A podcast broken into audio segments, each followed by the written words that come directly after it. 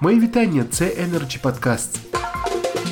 Продовжуємо підбивати підсумки газового форуму Ukrainian Gas Open, організованого Energy Club та Асоціацією газові трейдери України. В панельній дискусії на тему ринок постачання газу населенню, формування ціни та проблематика захисного механізму для споживача. Спікер Олексій Кучеренко, народний депутат України, перший заступник голови комітету Верховної Ради України з питань енергетики та житлово-комунальних послуг, поділився своєю думкою стосовно ринку постачання газу, зазначивши, що ніж щось відкривати треба спочатку подумати, що робити зі споживачем, у якого перед постачальником борги. Далі пряма мова. Скажіть, будь ласка, а який може бути ринок, якщо в країні абсолютно ніхто не дав політичної і юридичної відповіді, що робити з тим самим споживачем, який чомусь не сплатив? От чомусь він не сплатив. Скажіть мені, що ви там будете робити з ними? 22 мільярди, 24, вибачте, це забор- забор- заборгованість постачальників для населення, і ТКЕ 45 мільярдів заборгувала НАК Нафтогазу. Перед тим як йти далі в ринок, а треба проаналізувати, що з цими боргами робити. Але головне, що ми будемо робити з прямими постачальниками газу і з постачальниками газу через ну через газ тепло. Я не проти ринка, але до того треба вирішити принципове питання. Перше дати чіткі посил, от бачення політичне, що ми робимо з тими неплатниками.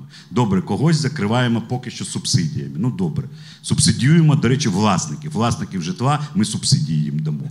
Ну таке новація. В світі, думаю, такого немає. Але що далі з ними робити? Поки не буде відповіді, вибачте, ваш ринок ніколи не буде повноцінним. Ну така ситуація, вона ні до чого хорошого не призведе. А я однозначний прихильник ПСО.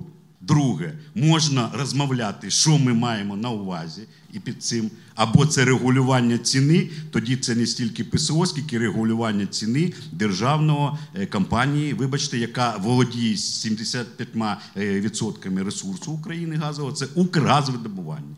І чому НАК Нафтогаз, його е, материнська компанія має регулювати? А чому не ми з вами, власники цієї компанії, маємо регулювати дохідність і рентабельність цієї компанії? Я ну свою позицію в цьому плані не поки що не змінюю.